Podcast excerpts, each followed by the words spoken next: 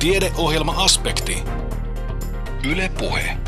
Näin on jälleen aspektin aika. Lähetyksen kokoaa Kimmo Salveen. Heijastin asiaa, mäntynäyttelyä, melua ja raskaustutkimusta. Näissä aiheissa liikumme tänään. Millaisessa lintukodossa oikein elämme? Antaako hyvinvointiyhteiskuntamme kaikille samanlaiset eväät ponnistaa lapsuudesta aikuisuuteen? Tutkija Sari Räisäsen tutkimushankkeessa selvitetään sosioekonomisten tekijöiden vaikutusta elämän alkutaipaleeseen. Tutkija itse on yllättynyt tutkimuksen tuloksista. No me on lähdetty tutkimaan sellaista asiaa, että me katsotaan tämmöisiä raskauden päätetapahtumia ja minkä verran tämmöiset sosioekonomiset tekijät vaikuttaa tähän, koska me ajatellaan, että meillä on Suomessa meillä on hieno terveydenhuoltojärjestelmä, meillä on hyvinvointiyhteiskunta, että meillä ei periaatteessa tällaisia sosioekonomisia eroja pitäisi olla. Eli meidän hypoteesi on tietenkin ollut sellainen, että tällaisia sosioekonomisia eroja ei olisi, mutta me on nyt lähdetty selvittämään näitä tekijöitä ja se näyttää, niin kuin, että tämmöinen sosioekonominen asema on, on semmoinen aika merkittävä tekijä, joka selittää näitä synnytyksen päätetapahtumia, jotka on semmoisia epäedullisia, eli ennenaikainen synnytys, synnyt pienipainoisena tai tulee joku epämuodostuma raskauden aikana tai niin, tosiaan puhutaan niistä synnytyksen päätetapahtumista. Onko niistä yleisin se pienipainoisena syntyminen? Pienipainoisena syntyminen. Suomessa pienipainoisena syntyy noin kolme prosenttia ja tuota, ennenaikaisia synnytyksiä meillä on noin 5 prosenttia kaikista synnytyksistä. No miksi se pienipainoisuus esimerkiksi voi olla kovin haitallista? No se pienipainoisuus on si- siinä mielessä haitallista, eli, eli tavallaan se osoittaa sitä, että raskauden aikana niin kaikki ei ole mennyt ihan ok. Siellä on jotakin ongelmaa, siellä voi olla jotakin jotakin istukassa verenkierto-ongelmaa tai jotakin tällaista ja sitten tavallaan niin se kasvu häirintyy. Ja sitten siitä tavallaan me tiedetään, että nämä pienipainoisena syntyneet lapset, niin heillä on suurempi riski myöhemmin tämmöiseen, tämmöisiin terveysongelmiin, kansansairauksiin sairastumisessa. Sitten heillä on tämmöisiä käytösongelmia ja muita. Eli tavallaan sitä kautta niin kuin se niin kuin ennustaa sellaista suure, niin kuin suurempaa riskiä myöhemmin niin kuin hyvin monenlaisiin ongelmiin. No mikä sitä ennenaikaisuutta aiheuttaa? Onko niin, että se tupakointi on suurin yksittäinen tekijä? No ennenaikaisuus on sellainen, mistä ihan tarkkaan ottaen ei tiedetä, mikä sen tarkkaan ottaen aiheuttaa. Mutta jos lähdetään katsomaan tämmöisiä käyttäytymistekijöitä, niin raskauden aikana tupakointi selittää noin 30 prosenttia siitä ennenaikaisuudesta. Että se on semmoinen yksi semmoinen aika merkittävä tekijä, mutta tupakointi on vielä merkittävämpi tekijä tässä, jos, tässä pienipainoisena syntymisessä. Eli jos sä tupakoit raskauden aikana, niin sun riski saada tämmöinen pienipainoinen lapsi on 50 prosenttia, suurempi kuin tällaisen äidin, joka ei tupakoi. Ja sitten se puolet siitä on jotakin, mitä me emme oikein vielä tunne. Te olette nyt saaneet näissä uusissa tutkimuksissa esille muun muassa sellaisen tekijän, että asuinpaikka saattaa olla jossakin osuudessa sitten tosiaan siinä puolikkaassa, joka on vielä ollut hämärän peitossa. Joo, me on selvitetty tällaisia, että, että katsotaan tämmöisiä niin yksilön taustatekijöitä, sosioekonominen asema, tupakointi, ja sitten lähdetään katsomaan sitä, että minkälaisella paikkakunnalla sä asut. Eli katsotaan sieltä vaikka, että, että mikä on siellä alueen työttömyys, mitkä on keskiansiot, että mikä on väestön koulutustaso. Ja sitten me on huomattu sellainen tekijä, että tämmöinen asuinpaikkakunta vaikuttaa voimakkaasti siihen, että esimerkiksi minkä verran ihmiset tupakoi raskauden aikana. Ja sitten ja, ja sitten näyttää siltä alustavien tutkimustulosten mukaisesti, että, että se vaikuttaisi myös ihan hieman myös sitten tämmöiseen riskiin, että, että synnytätkö ennenaikaisesti tai, tai onko lapsesi tämmöinen pienipainoinen. Eli voidaan ajatella, että asuinpaikkakunnalla jotakin, tämmöisiä, jotakin tällaisia, ne on ympäristötekijöitä tai stressitekijöitä, tai sitten se on tällaista niin kuin vuorovaikutusta tai tämmöistä sosiaalista tukea tai sen tuen puutetta tai jotain, jotain muuta. Eli tämä on sellainen alue, jota ei ole vielä kovin paljon tutkittu. Ja se on aika yllättävää, että, että meillä Suomessa on, on, niin näyttää siltä, että tällä, tällä tekijällä on, on merkitystä, mutta tätä tullaan nyt selvittelemään sitten vielä enemmän. Niin, jotenkin sitä ajattelee, että täällä Suomessa lintukodossa kaikki lapset syntyvät samanarvoisina ja kaikilla on samanlaiset elämän eväät, mutta näin ei taida olla. Joo, se näyttää siltä, että sosioekonominen tekijä vaikuttaa, vaikuttaa siinä määrin, että, että alemmassa sosiaaliluokassa näyttää olevan huomattavasti enemmän näitä epäedullisia näitä raskauden lopputuloksia, eli just näitä ennenaikainen synnytys, pienipainoisena syntyminen, että se on jopa 50 prosenttia suurempi riski esimerkiksi tähän, tähän pienipainoisena syntymiseen ja siitä tietysti tupakointi selittää sen osaan ja osaa ei tiedetä. Eli siinä mielessä kun ajatellaan, että siitä on semmoisia pitkäaikaisvaikutuksia, mahdollisesti suurempi riski sitten myöhemmin, niin voidaan ajatella, että semmoinen niin syrjäytyminen ikään kuin voisi alkaa jo ennen, ennen kuin sä synnyt että näyttää niin kuin vähän siltä, koska, koska me ajatellaan, että voi itse vaikuttaa sitten niihin omiin omilla valinnoilla ja, ja, ja, ja mitä teet, että mihinkä sitten, mi, mihin elämässä sitten päädyt, mutta että näyttää siltä, niin kuin, että raskauden aikana sitten jo määräytyy, määräytyy sitten tällaiset, että tavallaan niin kuin asettuu siihen korkeampaan riskiin jo niin siinä. No miten se on mahdollista, kun meillä Suomessa on maailman paras lastenneuvolajärjestelmä ja maailman paras äitiysneuvolajärjestelmä ja pidämme itseämme aika tasa-arvoisina myöskin terveyden suhteen. Niin tämä kuulostaa aika yllättävältä. Joo, se on, me, mä, niin, meillä varmaankin on, niin kuin meidän äitiysneuvolajärjestelmä varmaankin on niin kuin ihan erinomainen. Mutta kun siinä vaiheessa, kun äitiysneuvolaan mennään, niin sä olet jo raskaana.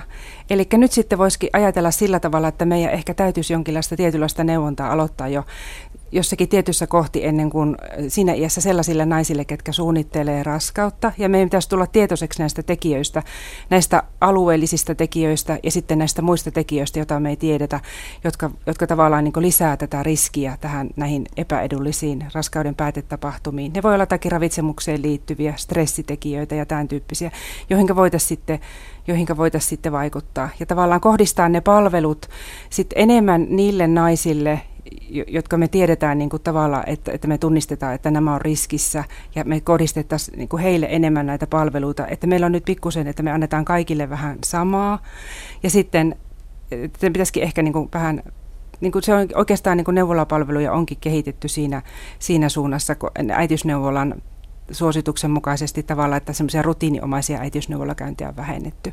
Ja tavallaan, niin kuin, että pyritään sitten kohdentamaan niitä palveluja niihin, ketkä, ketkä niin tarvii, tarvii sitten niitä enemmän. Onko siinä kysymys myöskin sitä ihan tietoisuuden lisäämisestä? Joo, tietyllä tavalla, että jos me ajatellaan tässä, niin mä luulen, että niin nämä tulokset, että, että me niin sanotaan, että tavallaan niin kuin, että mä oon niin jotenkin esittänyt niin mun tutkimuksessa sellaisen, että alkaako syrjäytyminen jo ennen tavallaan syntymää.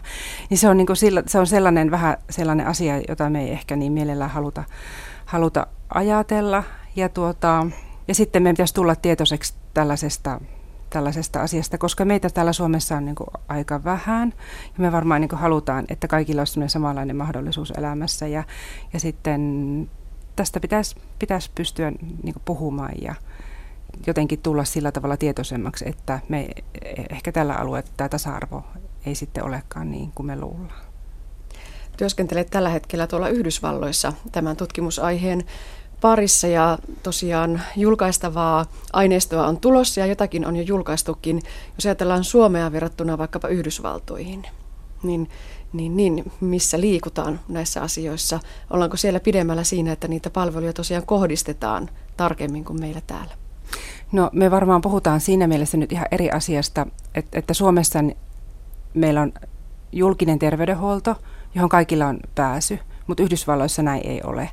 Eli siellä on kysymys tällaisesta täysin erilaisesta terveydenhuollon palvelujärjestelmästä, joka perustuu siihen, että, että kenellä on vakuutus ja kenellä ei ole vakuutusta.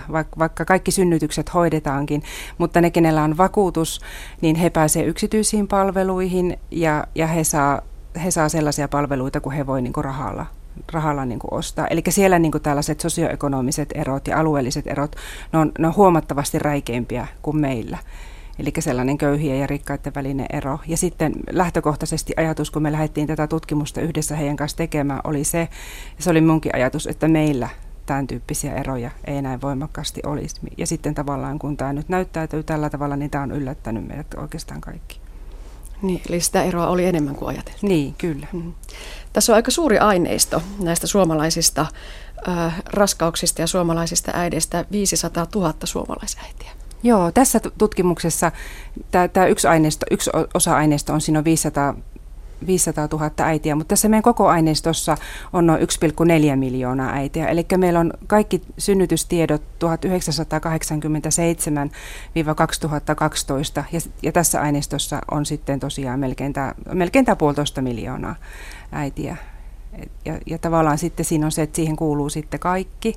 ja, ja tavallaan sieltä ei ole semmoista valikoitumista tapahtunut. Ja, ja meillä on sitten olemassa sellaisia siinä mielessä erikoista, että meillä on tällainen rekisteröintijärjestelmä Suomessa, että, että meillä rekisteröidään nämä synnytykset ja sitten meillä on myös näitä sosioekonomisia tekijöitä ja käyttäytymiseen liittyviä tekijöitä ja tietoa tämmöisistä asuinpaikkakunnasta, tupakoinnista, sosioekonomisista tekijöistä, painoista ja raskauden aikaisista muista semmoisista, mitä sairauksia, riskitekijöitä on, niin, niin se, se antaa paljon semmoisia mahdollisuuksia sitten tälle tutkimukselle.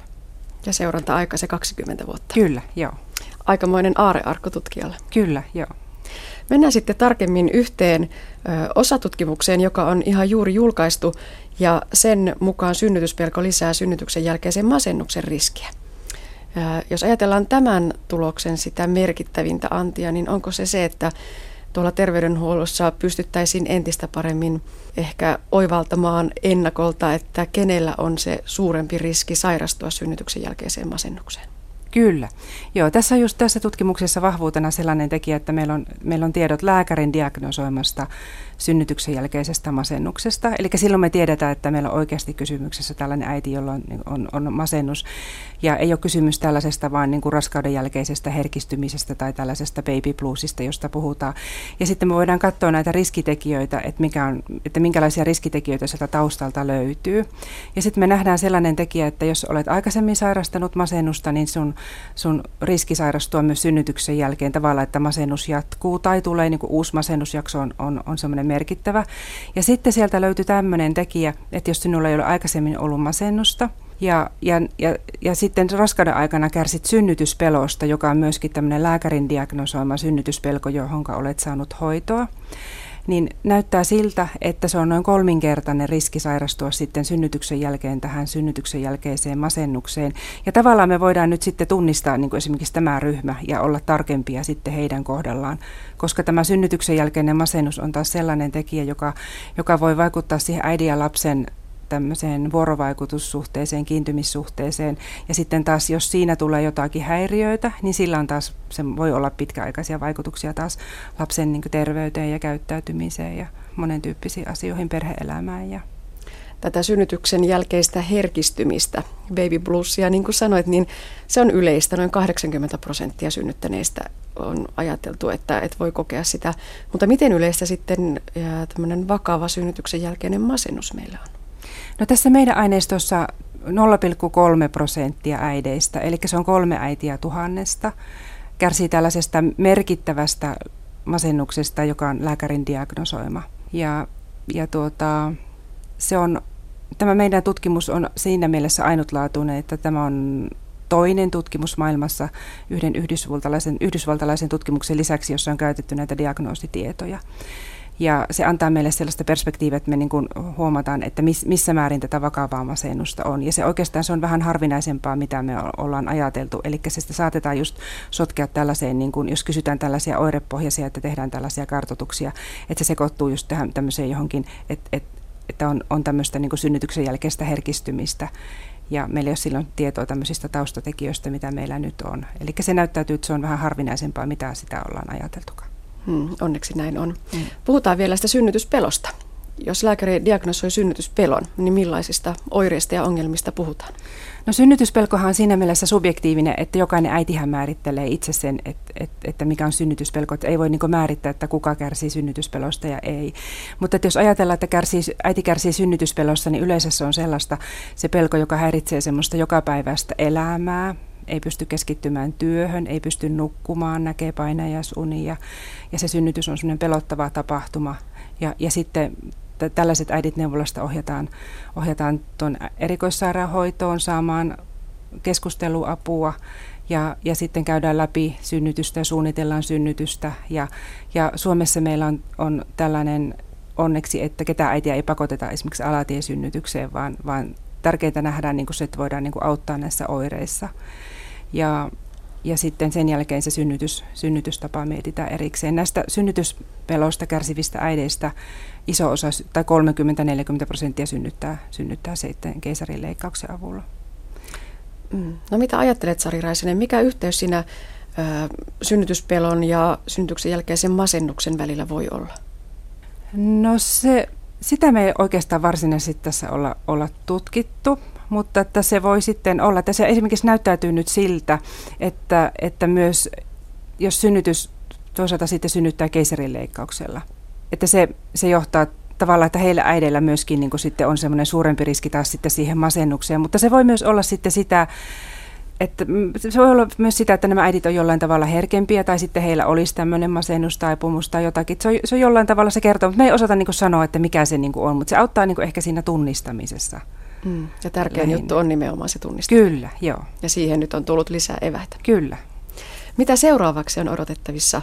Kerrot, että jotakin tuloksia on, jotka ovat aivan juuri tulossa julkaisuun. Joko niistä voi puhua? No, tällä hetkellä työskentelen näiden alueellisten erojen parissa. Eli me katsotaan tällaista raskauden aikaista käyttäytymistä, millä tavalla aluetekijät vaikuttaa siihen ja, ja sitten millä tavalla aluetekijät vaikuttaa näihin raskauden päätetapahtumiin. Eli kun me katsotaan niin jokaisen äidin yksilökohtaista käyttäytymistä, että mitä tietoja meillä on, ja sitten me huomioidaan tämä asunpaikkakunta, niin että mit, mitä, mit, minkä verran sitten asunpaikkakunta selittää, selittää näitä päätetapahtumia. Ja sitten mä luulen, että tämä alue, alueellisten tekijöiden selvittely vielä – vielä sitten jatkuu ja sitten myöhemmin varmaankin vielä keräämme näitä lasten, lasten seurantatietoja. Eli tavallaan päästään sitten lähtemään sieltä, lähdetään niin kuin tavallaan siitä toisesta suunnasta, lähdetään niin kuin lapsista päin tarkastelemaan taas sitten ja se näkökulma sitten, sitten muuttuu siitä. No toivotko, että tutkimuksen viestit kantautuvat meille ihan itse kullekin ja, ja tavallaan myöskin tuonne päättäjille, että, että jos ei muuta, niin tulisimme tietoiseksi siitä, että tällaisia jo ennalta saneltuja eroja meillä voi olla tosiaan jo siitä syntymästä lähtien. Kyllä, tämä on niin kuin nimenomaan se, se tarkoitus, että, että nämä, nämä viestit menisivät tuonne päättäjille asti ja tällä olisi jotakin vaikutusta esimerkiksi siihen, että millä, millä tavalla meidän neuvolajärjestelmää kehitetään ja millä tavalla meidän palveluita kehitetään. Ja näen tämän siinä mielessä tosi tärkeänä. Näin kertoi tutkija Sari Räisänen. Sosioekonomisia eroja selvittävän tutkimushankkeen takana ovat Itä-Suomen yliopisto, Kuopion yliopistollinen sairaala ja Terveyden ja hyvinvoinnin laitos sekä joukko kansainvälisiä yhteistyökumppaneita. Toimittajana edellä oli Anne Heikkinen. Heijastimen käyttöpakko tuli voimaan kymmenen vuotta sitten. Miten on? Heiluuko heijastin liikenteessä niin usein kuin voisi toivoa? Tähän kysymykseen vastaa seuraavassa liikenneturvan Itä-Suomen aluepäällikkö Tuula Taskinen, jonka tapasin hämärtyvässä illassa Kuopion keskustassa. No se on tietysti aina auton tuulilasin takaa tuntuu siltä, että liian harvoin. Eli, eli kyllähän me jatkuvasti on heijastimen käyttöastetta saatu nostettua Suomessa, että noin joka toinen, joillakin alueilla vähän useampikin käyttää heijastinta, mutta, mutta kyllähän se olisi tietysti sellainen välttämättömyystarvike, että se pitäisi olla ihan kaikilla työtä tämän heijastimen käyttämisen lisäämiseksi on tehty aika paljon. Muun muassa laki heijastimen käyttöpakosta tuli 10 vuotta sitten ja, ja paljon on asiasta tiedotettu ja puhuttu. Onko tämä edistynyt tämä asia? No pikkuhiljaa. Minä itse pitäisin heijastinta semmoisena suomalaisen valistustyön niin kuin positiivisena hedelmänä, eli pikkuhiljaa se on koko ajan parantunut. Heijastihan on suomalainen keksintökin alun perin ja, ja sillä tavalla Suomessa saanut parhaiten maan, niin kuin kansainvälisestikin jalansijaa. Että, että, mutta niin kuin sanoin, niin jokainen, joka liikkuu tuolla ilman heijastinta, niin liikkuu siellä pimeällä kyllä omalla riskillä, että kun meillä on olemassa tämmöinen pieni hengenpelastaja, niin se olisi ihan hyvä olla kaikilla käytössä. Niin hirvittävä iso osa kuitenkin näistä jalankulkijoille sattuvista tapaturmista tuolla liikenteessä tapahtuu nimenomaan hämärän aikana. Kyllä, kyllä. Ja sanotaan, että vielä, vielä mä nyt odotte kampanjaa tästä taajamien heijastimen käytöstä, että tuolla maaseudulla, haja-asutusalueilla ihmiset käyttää paremmin heijastinta, että siellä se käyttöaste on, on, on reilusti parempi kuin, kuin taajamissa. Ja taajamissa on tietysti tämä ongelma se, että, että kuvitellaan, kun on katuvaloja ja semmoista muutakin valaistusta, että meidät erotetaan, mutta, mutta taajamissa se todella sen heijastimen käyttö on ihan yhtä tarpeellista kuin tuolla maaseudulla. Niin nyt ollaan tässä liikenneturvan toimiston kupeessa ja, ja on kohtalaisen hämärää tässä kaupunkialueella, niin kuin varmasti äänestäkin kuuluu, mutta äh, kun tässäkin kattelee märkä keli ja aika paljon tulee kaikenlaisia heijastuksia ja, ja tota, hirmu hankala välttämättä joskus aina havaita ihmisiä tuolta. Että. Niin, on se on ihan totta, että, että kun nyt tässä tosiaan tämä päivä alkaa hämärtyä ja, ja ihmiset lähtee töistä kotiin ja koulusta kotiin ja, ja autojen valot tuulilasit, onko välttämättä ihan mallilla, onko siellä yksisilmäisiä autoja ja onko tu- pyyhkimet ihan kunnossa. Että siinä on paljon semmoisia tekijöitä, että, että mitkä heikentää sitä autoilijoiden mahdollisuutta nähdä sitä jalankulkijaa. Että jos ajatellaan, että, että tämmöisissä pimeissä olosuhteissa, mustissa vaatteissa, meillä Kuopiossakin on nyt ihan mustamaa täällä, niin, niin tota, mitenkä se niin kuin jalankulkijana sieltä erotut, niin, niin tota, se on aikamoisen haastavaa, että jalankulkija itse kuvittelee, että hän näkee tai hänet nähdään koska hän itse hän pystyisi periaatteessa lukemaan vaikka sanomalehteä siellä kadulla, mutta autoilija ei näe sitä. Että se, että auton valokeila on kuitenkin lyhyillä valoilla aika lyhyt ja se on aika kapea, eli oikeasti siellä on niinku riskin ottamassa, jos siellä kulkee ihan, ihan ilman heijastinta. Ja tämä pimeys on meille ihan arkipäivä. Aamulla kun me lähdetään töihin on jo hirmu pimeätä tai vielä pimeätä ja, ja illalla kun päästään töistä niin on taas pimeätä. Että me periaatteessa ollaan hirveän paljon liikkeellä nimenomaan pimeä aika. Kyllä ollaan ja sen takia tämä marras ja joulukuu onkin sitten niin kuin tilastollisestikin tämmöisiä niin pimeän ajan onnettomuuksien huippuaikoja ja kevyelle liikenteelle, jalankulkijoille ja pyöräilijöille. Että, että samalla laillahan se pyöräilijäkin sieltä huonosti erottuu, jos ei hänellä ole pyörässä heijastimet ja valot kunnossa ja autoille on hirmu helppo. Niin kuin minäkin tähän nyt itse asiassa aika hyvin tulin tähän paikan päälle autolla, pyyhkäsin paikalle. Autoille ei välttämättä, silloin kun se lähtee liikkeelle, niin mieti oikeastaan sitä, että molemmissa päissä sitä automatkaa tarvitsee myöskin kävellä. Autosta niin. ei pääse oikein pois kävelemättä tuolla liikenteessä. Niin. Ja, ja monesti sitten pukeudutaan jo, ehkä alipukeudutaan, mutta myöskin ne heijastimet saattaa jäädä pois. Niin, jokainen autoilija on jossakin vaiheessa myös jalankulkija. Että, että sekin pieni matka, mikä siitä autoparkista mihinkä siirretäänkin, niin sekin on No silloin ollaan jalankulkijoita, eli samalla lailla se heijastin pitäisi olla sillä autoilijallakin. Tuossa kun katsotaan, tuolla näkyy heijastin jonkunnäköinen joo. Tuossa näkyy aika monta pimeitä ihmistä tuolla päin. Ja tuota, tuolla heiluu ihan hyvän näköinenkin heijasti. Minkälainen näppituntuma sulla on siitä, että, että tuota, onko esimerkiksi lapsilla useammin heijastimia kuin, kuin aikuisilla?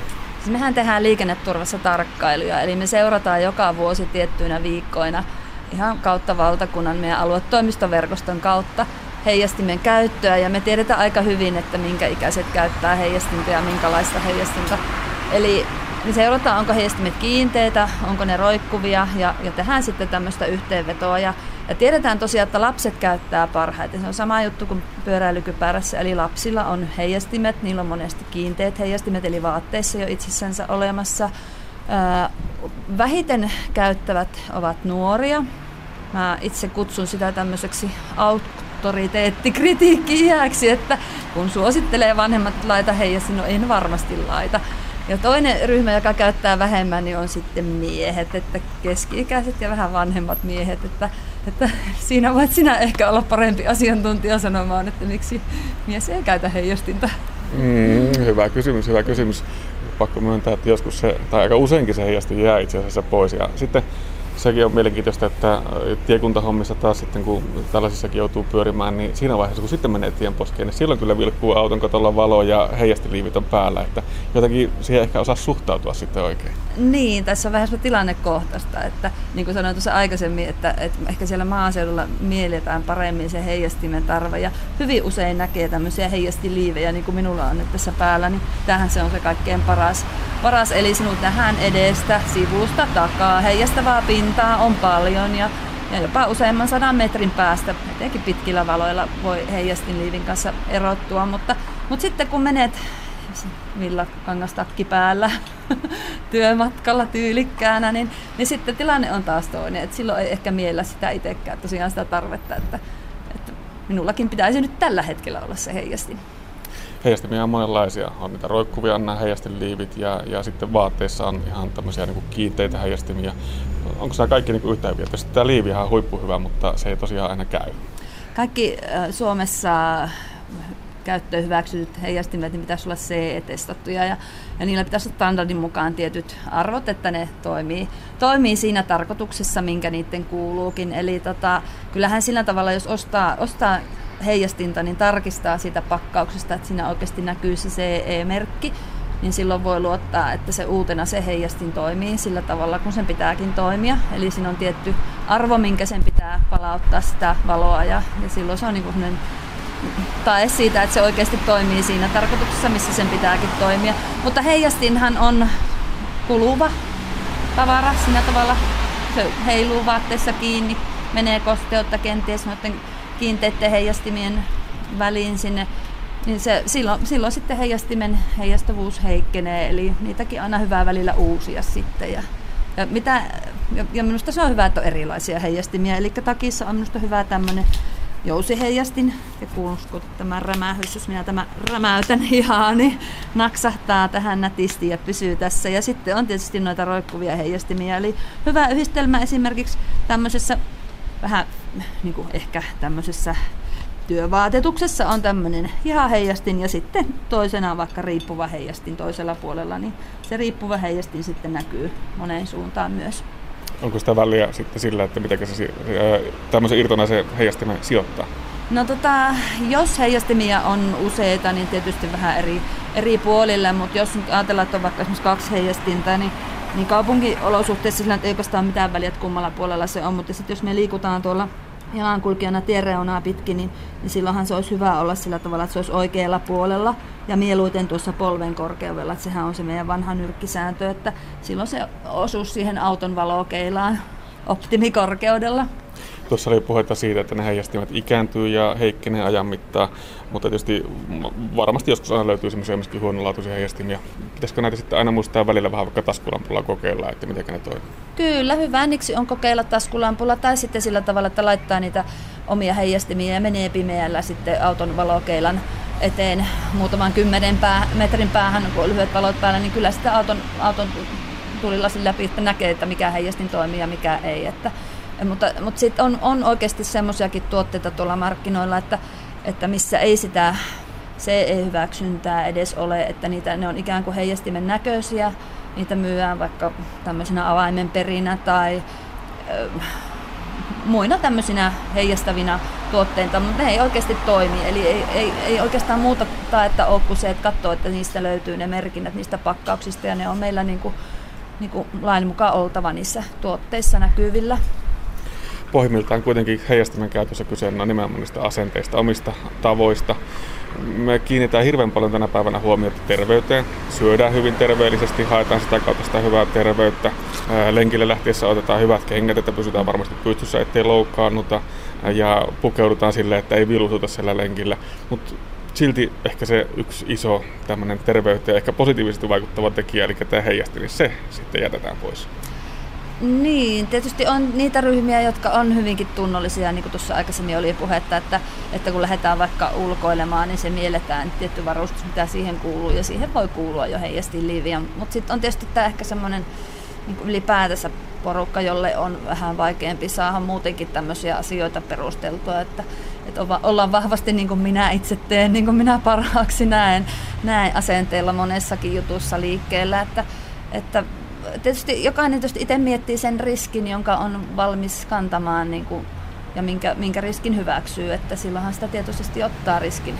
Kuitenkin tiedetään, että, että tosiaan niin kuin puolessa pimeällä ja hämärällä sattuneista henkilövahingoista heijastin nimenomaan liikennekuolemissa, niin heijastin olisi pelastanut joka toisen. Eli aika isosta asiasta tässä puhutaan. Eli siis puhutaan suojaavuusvaikutuksesta, niin sen, sen suojaavuusvaikutus on ihan samassa suhteessa kuin vaikka turvavyön. Ja me autossa laitetaan turvavyö, kyllä napsautetaan kiinni. Meillä on siihen, niin kuin me tiedetään, että, että se on pakko ja se on sieltä pikkuhiljaa tullut meille tavaksi, että, että harvempi sitä kyseenalaistaa kuin tätä heijastimen käyttöä. Mutta kyllä mä itse uskon tähän, ja niin kuin sanoin, että heijasti on semmoinen valistustyön positiivinen hyvä asia, että se on sitä kautta edennyt, niin kyllä mä uskon, että just tällä tavalla, mitä tässä just tehdään, että puhutaan tästä heijastimesta ja kampanjoja sen käytöstä, niin me saadaan sen käyttöön yleistymään, että perustella, perustella, muistutella ja viedä asiaa eteenpäin, niin kyllä se sitä pikkuhiljaa yleistyy vieläkin.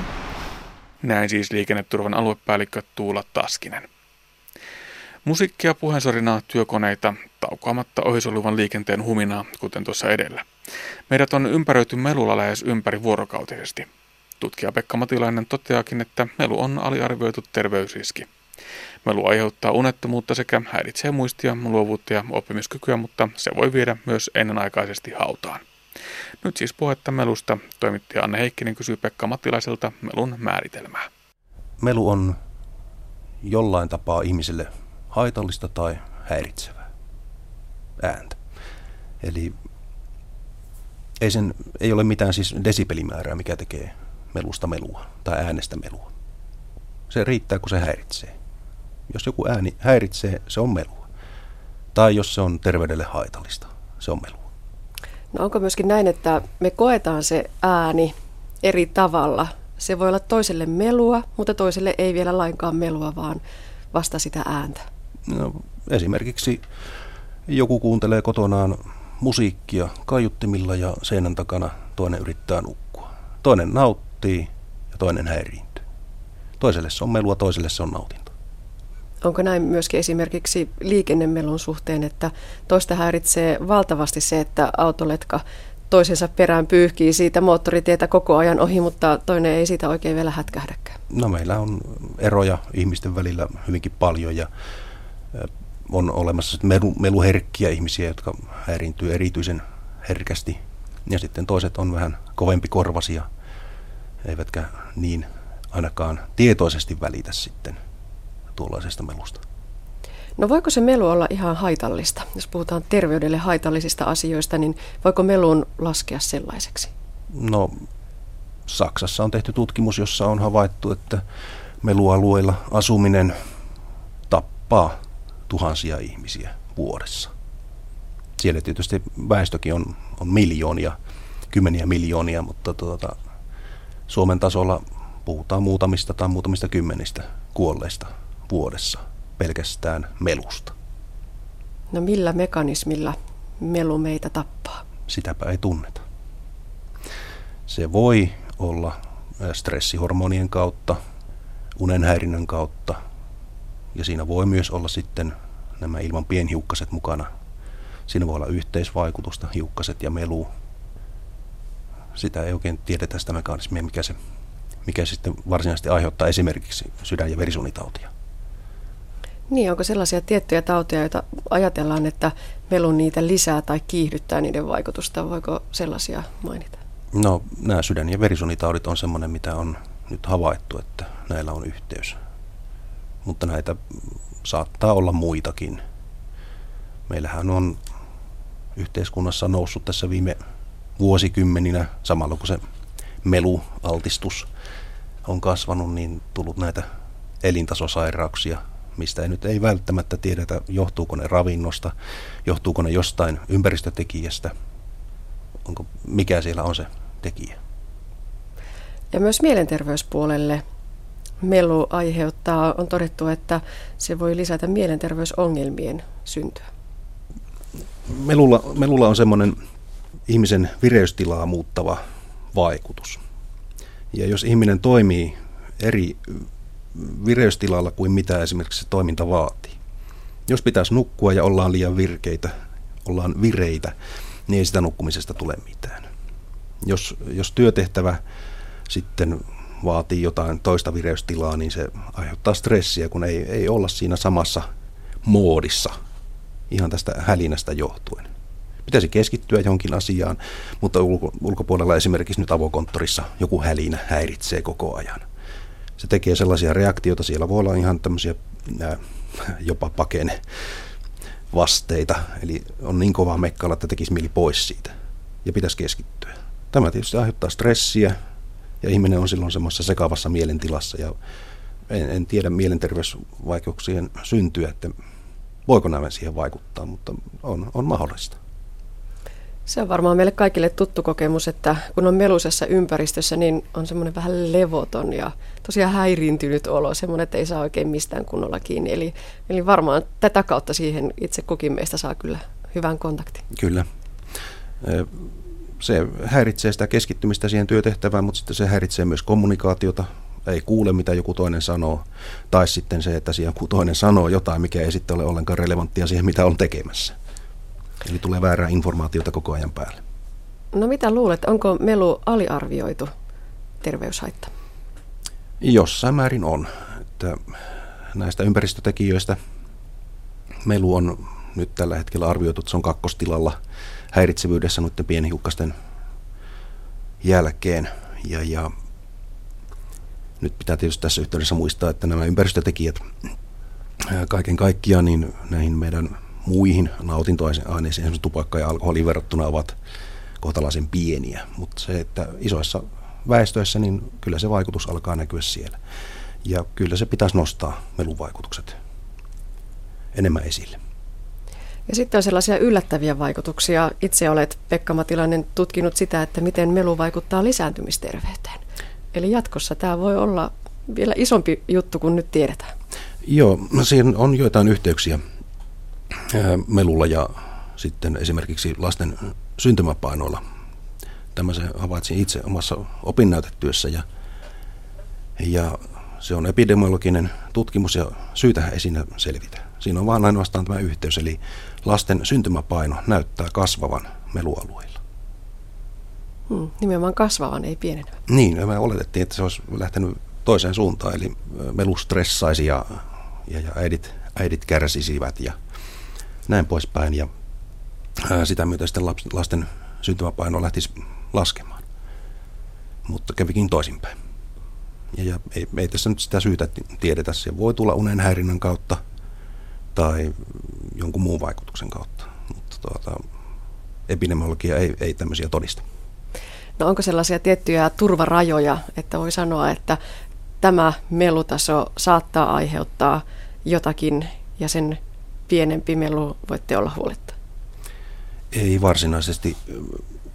No tuolla sitten kun kuulovauriota mietitään, niin siellä on yleisesti pidetty semmoisia rajoja, missä nyt pitää sitten alkaa pitää kuulosuojaimia, mutta nämä muut terveysvaikutukset, ne voi tulla kohtalaisen hiljaisillakin äänillä.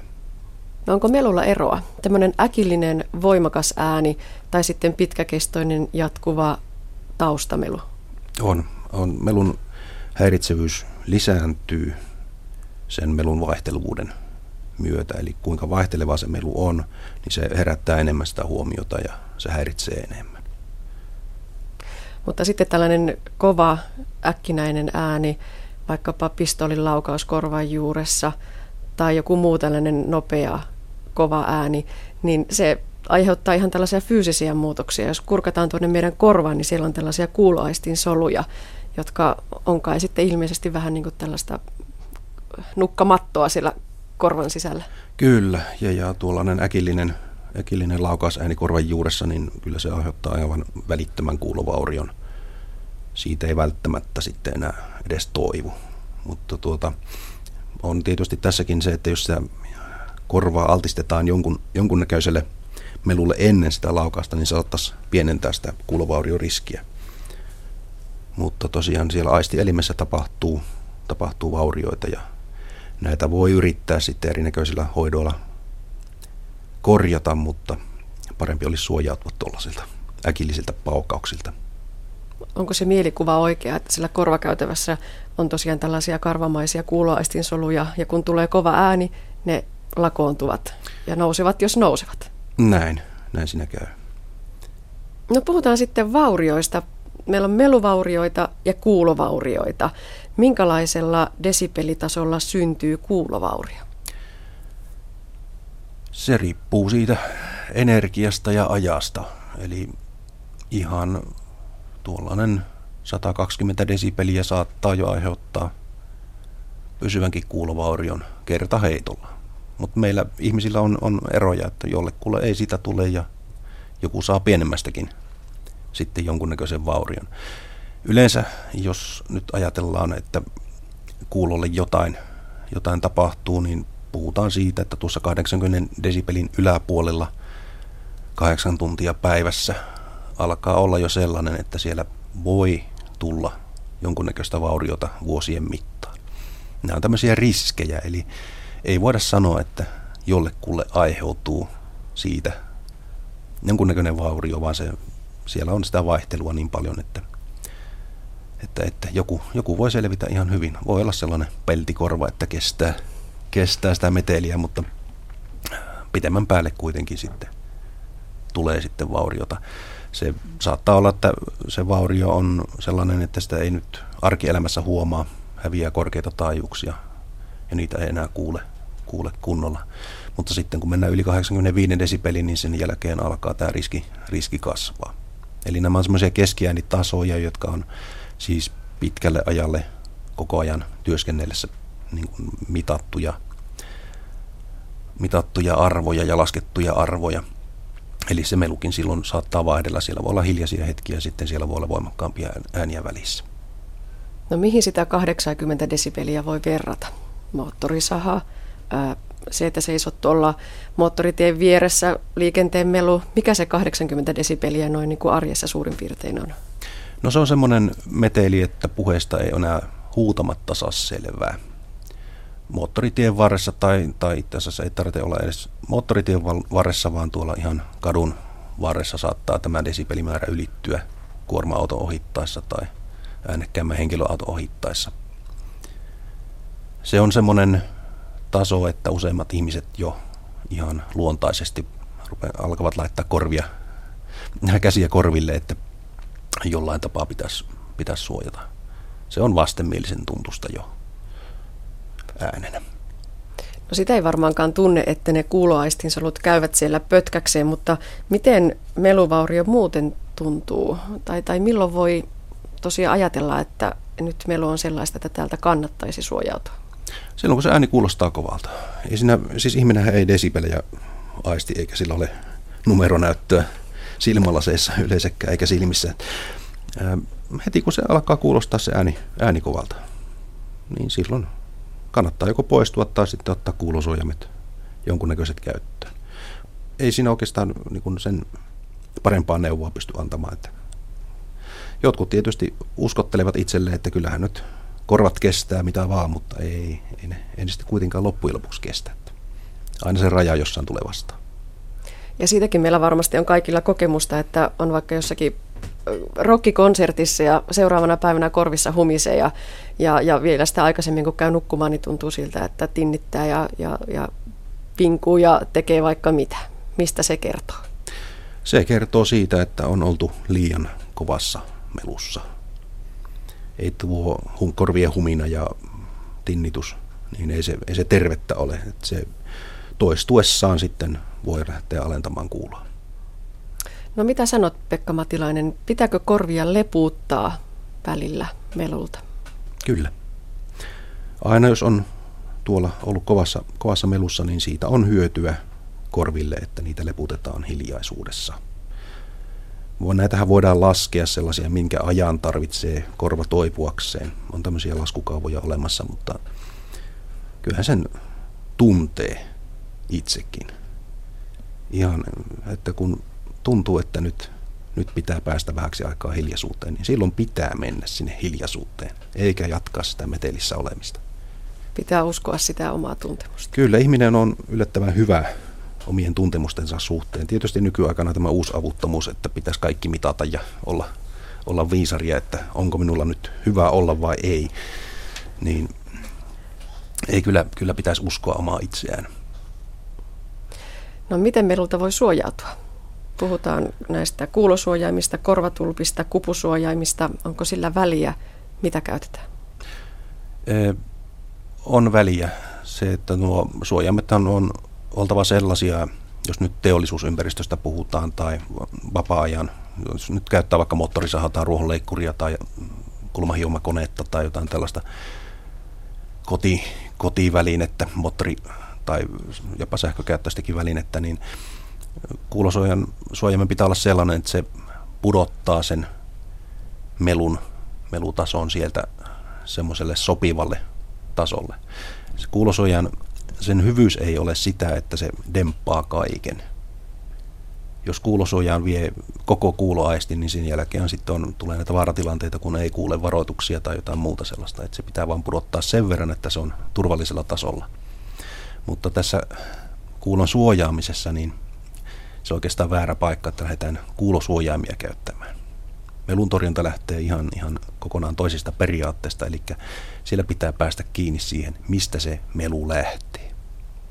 Jos se melu on esimerkiksi lähtöisin esimerkiksi auton moottorista, siellä tapahtuu räjähdys ja niitä monta kertaa minuutissa peräkkäin, niin melun torjunnassa niin ei, ei silloin panna kuulosojamia päähän, vaan silloin lähdetään vaihtamaan esimerkiksi se moottori. Laitetaan siihen sähkömoottori. Se ei räjähtele.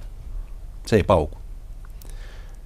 Ja seuraava askel melun torjunnassa on sitten se välitie siellä, eli eristetään tämä, jos ei päästä sitä moottoria sieltä vaihtamaan, niin eristetään se moottori. Eli estetään se melun leviäminen siitä ympäristöön. Ja vasta sitten ihan viimeisenä keinona on se, että lähdetään suojaamaan niitä ihmisiä, koska aina tämä hyöty-kustannussuhde heikkenee, mitä laajemmalle alueelle se melu pääsee. Tämä ihmisten suojaaminen melulta on kaikkein kalleinta. Ja kaikkein halvinta on siihen herätteeseen iskeminen. Ja vielä yksi näkökulma meluun. Tällaista täti-ihmistä aina hirvittää, kun katselee nuorisoa, jotka kulkee korvanapit kol- korvissa ja MP3-soitinta kuunnellen. Ja, ja musiikki kuuluu viereen ihan moitteetta. Jopa sanoistakin saa selvää.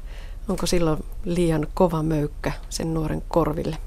Se on hyvin paljon todennäköistä, että, että siellä on liian, liian suuret äänenpainetasot korvakäytävässä. Ja moni on varmaan hankkinut jo itselleen kuuloaleneman tai sitten tinnituksen nuilla soittimilla. Se on sitten valitettavaa, että kun nuorilla ei ihan aina riitä sitä ymmärtämystä tajuta sitä riskiä, mikä, se, mikä syntyy näistä tällaisista kuulokkeista. Eli sitäkin voi vaikka omaa nuorta koputtaa olalle ja huomauttaa, että voitko laittaa vähän pienemmälle, että ei tämä nyt ihan terveellistä ole. Kyllä. Ja vielä loppuu maailmaa syleilevä asia.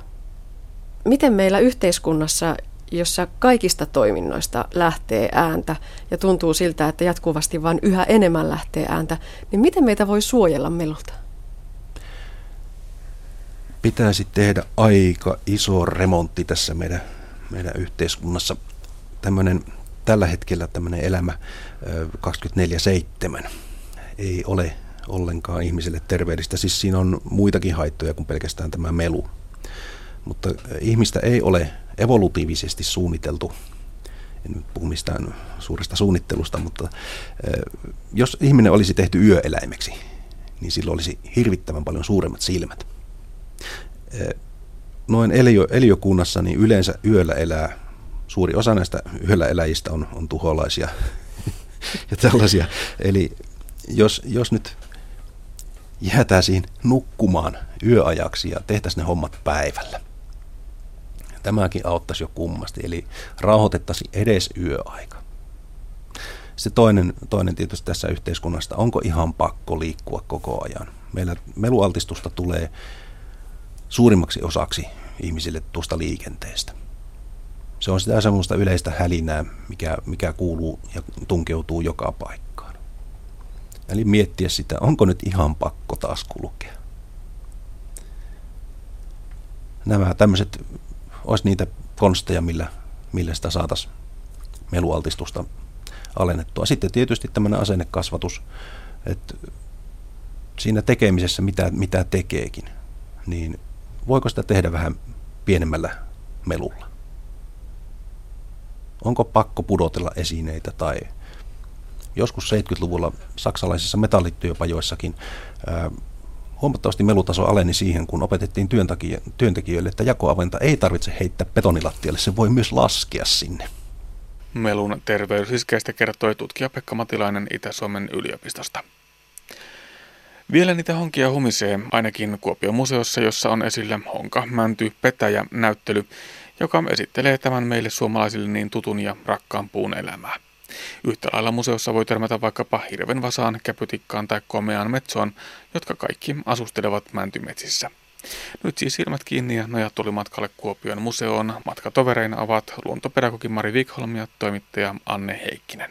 Näyttelyn nimi on siis Honka, Mänty, Petäjä.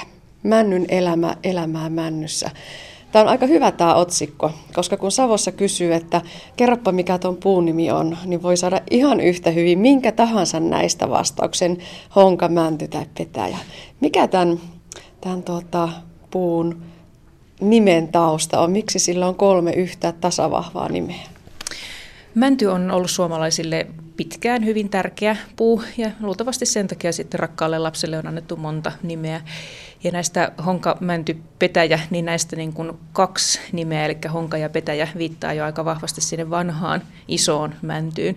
Eli nimenomaan näillä männyn niin kuin vanhoilla, vanhoilla vaiheilla on sitten tämmöisiä lempinimiä. No miksi mänty on tämän näyttelyn päätähti? Mänty on päätähti juuri tämän pitkän ikänsä takia. Eli männyn pitkään elinkaareen mahtuu hyvin monta erilaista vaihetta ja varsin moni erilainen eliölaji käyttää mäntyä hyväkseen sen erilaisissa vaiheissa. Tästä kun lähdetään liikkeelle, niin nollasta vuodesta ja kierto menee tuolta 400, 600, 800 vuotta. Aika iäkäs mänty on jo 800-vuotias ja tuossa on kuvassa tuommoinen jo maassa makaava lahopuu, eli 800 vuoden päästä, niin onko se tyypillisesti jo lahoa puuta se mänty? Tämä 800 vuotta on täällä Pohjois-Savossa vähän semmoinen maksimi. Eli täällä mänty voi parhaimmillaan elää 400-500-vuotiaaksi. Ja jos siihen lasketaan sitten vielä joku kelovaihe, että jos se sattuu keloutumaan, itse keloutumisprosessi kestää kymmeniä vuosia. Ja kelo sinänsä voi seistä 100 tai 200 vuotta paikallaan lahoamatta. Se on niin kuivaa ja kovaa puuainesta, että siihen ei kovin moni lahottaja pysty.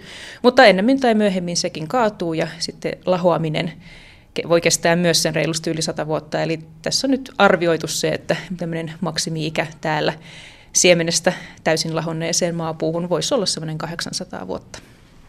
No tuolla kun vitostiellä huristelee tukkirekkoja kyydissään, pitkiä pötkylöitä mäntyjä, niin minkä ikäistä puuta se se on? Ne on semmoista 80 ehkä 120 vuotta näin arvioituna. Eli männyn luontaisen iän kannalta ne ei ole päässeet vielä edes hyvään alkuun. Eli varsin nuoria, nuoria täällä hakataan ja juuri sen takia nämä tämmöiset vanhat, todella vanhat mäntymetsät ja vanhat kelot ja, ja mäntymaapuut, niin ne meidän luonnosta valitettavasti puuttuu. Mänty on aika sitkeä otus. Onko näin, että Tietenkin kuusi valtaa alaa, mutta aika hyvin se mänty vielä pistää vastaan. Mänty viihtyy ennen kaikkea näillä tämmöisillä kuivilla ja karuilla kasvupaikoilla jopa paremmin kuin kuusi. Eli esimerkiksi kallioiden päällä tai hiekalla tai tämmöisillä karuilla rämeillä, niin, niin mäntyhän se niillä, niillä pärjää, mutta kuusi joutuu sitten jo antamaan periksi. Käydäänkö vähän tätä näyttelyä läpi. Tässä on tosiaan, lähdetään nollasta vuodesta liikenteeseen männyn iässä ja siellä on hyvin tutun näköisiä käpyjä ja, ja sitten noita siemeniä. Joo, tähän on tosiaan koottu tällaisia niin kuin männyn eri vaiheita, että siemeniä, käpyjä, muutamia taimia ja sitten tämmöisiä vähän järeempiä mäntypöllejä kuvaamaan sitten tätä männyn elämänkaaren näitä myöhempiä vaiheita. Ja tota, näiden Rinnalle on sitten otettu näitä erilaisia eläimiä, jotka hyödyntää mäntyä, niin tätä männyn nollavuotisvaihetta, eli siemeniä, niin niitä hyödyntää esimerkiksi orava. Eli kun se syö käpyjä tai oikeastaan niitä siemeniä sieltä, niin sillä tavalla voi, voi ajatella, että se hyödyntää hyvin, hyvin nuoria mäntyjä, semmoisia, jotka ei ole vielä kerineet edes itään. Ja orava käyttää mäntyä pesäpuunakin, eli sieltä niitä pörrösiä risukkopesiä saattaa löytää. Joo, kyllä. Et se tykkää sekä kuusesta että männystä pesäpuuna. Mm. Sitten mennään eteenpäin. Täällä on pieni sievä hirvi. Onko tämä sitten se ei-toivottu vieras mäntymetsässä? No se riippuu ihan, että miltä kannalta sitä katsoo. Et jos katsotaan asiaa ihmisen kannalta ja talouden kannalta, niin hirvi on ei-toivottu vieras. Mutta tota, tässä me ollaan haluttu korostaa nimenomaan näitä muita eläimiä ja muita lajeja kuin ihmistä. Eli, eli todetaan vain, että hirvet syövät männyn oksia ja männyn taimia. Eli tota, siinä mielessä tässä nyt ei oikeastaan oteta kantaa siihen, että kuka on toivottu ja kuka ei. Tässä osiossa nyt sitten puhutaan tästä männyn vuoden kierrosta, eli se, että kun, kun tulee kevät ja se alkaa yhteyttää ja kiivain kasvukausi osuu sitten yleensä sinne alkukesään, kesäkuuhun, jolloin se voi venyä montakin senttiä päivässä. Ja myöhemmin kesällä tämä pituuskasvu vaihtuu paksuuskasvuun, eli se ei tapahdu yhtä aikaa, vaan ensin se venyy pituutta ja sitten se venyy paksuutta. Ja myöhemmin se sitten lopettaa kasvamisen kokonaan ja valmistautuu talveen. Ja tässä on tämmöinen kuva, jossa on tämmöinen talvinen mänty. Tämä on itse asiassa Espoosta rannalta tämä kuva ja siinä on tuommoista tykkylunta männyn oksilla ja, ja se on itse asiassa männylle hankala homma. Eli jos tykkylunta paljon päätyy kertymään tuonne oksille ja sen jälkeen tulee kova tuuli, niin se saattaa jopa katkoa sitten näitä paksuja oksia. Mm. Vaikka sinnikäs puu muuten onkin. No sitten mäntykukka Aika ovelan näköinen otus. Joo, mäntykukkia ei välttämättä näe edes joka vuosi. Et se on vähän sellainen mystinen laji, joka niin silloin tällöin nousee sieltä maasta esille näkyville ja aina sitten silloin tällöin jää nousematta. Että tuossa puolitoista vuotta sitten, eli toissa kesänä mäntykukkia näkyy paljon, mutta tota, se oli semmoinen runsas vuosi jostain syystä, en tiedä miksi. Mutta tota, mäntykukka on, on todella hyvin kalpea, kukka, ja se on siinä mielessä erikoinen, että se ei itse yhteytä ollenkaan, niin kuin vihreät kasvit yhteyttää, vaan tämä on männyn loinen, eli se imee kaiken tarvitsemansa männyn juurista, ja käyttää siihen apuna myös niin kuin näitä männyn juurisieniä, jotka on sille ihan, ihan olennaisen tärkeitä, eli se on tämmöinen loinen, joka, joka tota, hyödy, hyö, se, se niin kuin hyötyy männystä hyvin voimakkaasti, mutta mänty taas ei tästä mäntykukasta hyödy millään tavalla. Joo, ei ole kyllä koskaan tullut vastaan tuon näköistä metsässä. No mutta sitten päästään sinne mäntymetsään ja täältä löytyy sieniä. Aika tuttuja haperoita ja rouskuja ja näitä hyvin perussieniä, mitä toivottavasti itse kukin meistä osaisi kerätä sieltä sienikoppaan. Näinpä. Eli monet näistä meidän ruokasienistä on, on sellaisia männyn kanssa yhdessä eläviä lajeja. Ja tota, tässä symbioosissa sitten molemmat osapuolet hyötyy. Eli mänty ei pysty kerta kaikkiaan kasvamaan kunnolla ilman näitä sienikumppaneitaan ja sitten taas sienikumppanit hyötyy ihan yhtä lailla sen männyn olemassaolosta. Eli tämä on tämmöinen win-win tilanne, jossa molemmat osapuolet voittaa. Entä sitten mäntymetsän eläimistä? Täällä on vaikka minkä näköistä eläjää? Joo, tässä osiossa kerrotaan näistä vähän varttuneempien tai vanhempien mäntymetsän lajeista. Ja tänne on koottu esimerkiksi joitain lintuja, jotka viihtyy nimenomaan vanhemmissa mäntymetsissä. Eli esimerkiksi kalasääski tai monet muut suuret petolinnut, ne käyttää pesäpuuna tämmöistä vanhaa yli 200-vuotiaista mäntyä. Mielellään sellaista, jonka latva on jo kääntynyt lakkapääksi, niin ne saa sinne sitten rakennettua näitä upeita risulinnoja pesäkseen. Ja sitten ihan pienempiäkin, tuolla on tuo isokäpylintu, jolla on kyllä mahtavan voimakas nokka. Kyllä tuolla kelpaa käpyä avata. Tämä on tämmöinen saksimainen toi nokka, eli se pystyy tuolla murtamaan sitten käpysuomut palasiksi ja sieltä sitten tota syömään sen siemenen sieltä sisältä. Et käpylinnut on siinä mielessä jänniä lintuja, että ne pesii jo aikaisin, hyvin hyvin aikaisin keväällä, oikeastaan jo talven aikana, kevät-talvella. Kun ne syöttää poikasilleenkin tätä siemensoosia, niin sen takia niiden ei tarvitse odottaa kesään, että tulisi hyönteisiä. Hmm. Ja täällä on nämä metsän tutut naputtelijat, palokärki ja käpytikka. Melkein voi korvassa kuulla se ääni, kun, kun tuota lahoon kopsahdus käy ja, ja sitten se ääni kiirii metsässä. Täällä on myöskin komeita otuksia, eli toi kalasääski ja sitten metso. On se kyllä aika iso otus, kun sen näin näkee tässä ihan livenä. Joo, ei niitä ihan näin läheltä kyllä yleensä. Luonnossa pääsen näkemään, että ne lähtee kyllä karkuun ennen sitä. Ja sitten tuossa on tuommoinen poikkileikkaus männystä. Uskallatko arvella ikää? Kyllä, toi yli 200-vuotiaaksi on päässyt tämä mänty. Eli se on tämmöinen karhun käävän lahottamasta männystä leikattu kiekko. Ja tämä kiekko on peräisin Väinölän niemeltä tuosta Kuopiosta.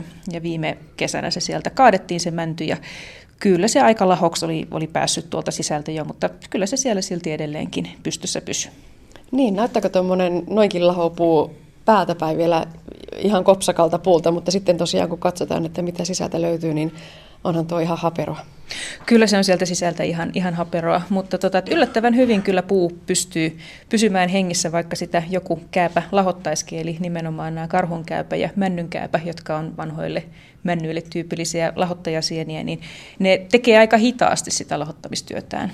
Eli mänty pystyy elämään kymmeniäkin vuosia ihan näiden lahottajasienen kanssa ja vasta sitten tulee tuho.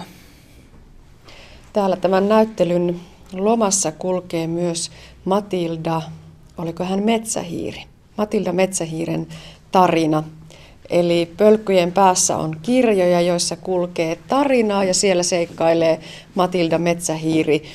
Onko tämä lastenkorkeudelle asetettu kirjasarja nyt sitten museon pienimpiä kävijöitä varten?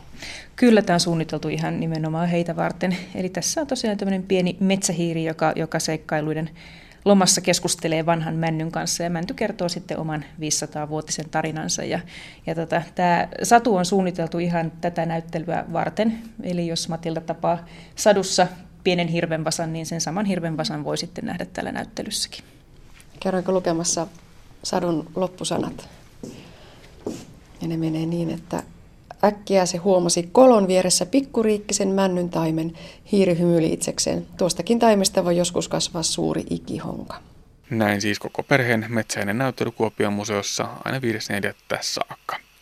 Näin päättyy tämänkertainen aspektimme. Lisää aiheista netissä osoitteessa kantti.net kautta aspekti.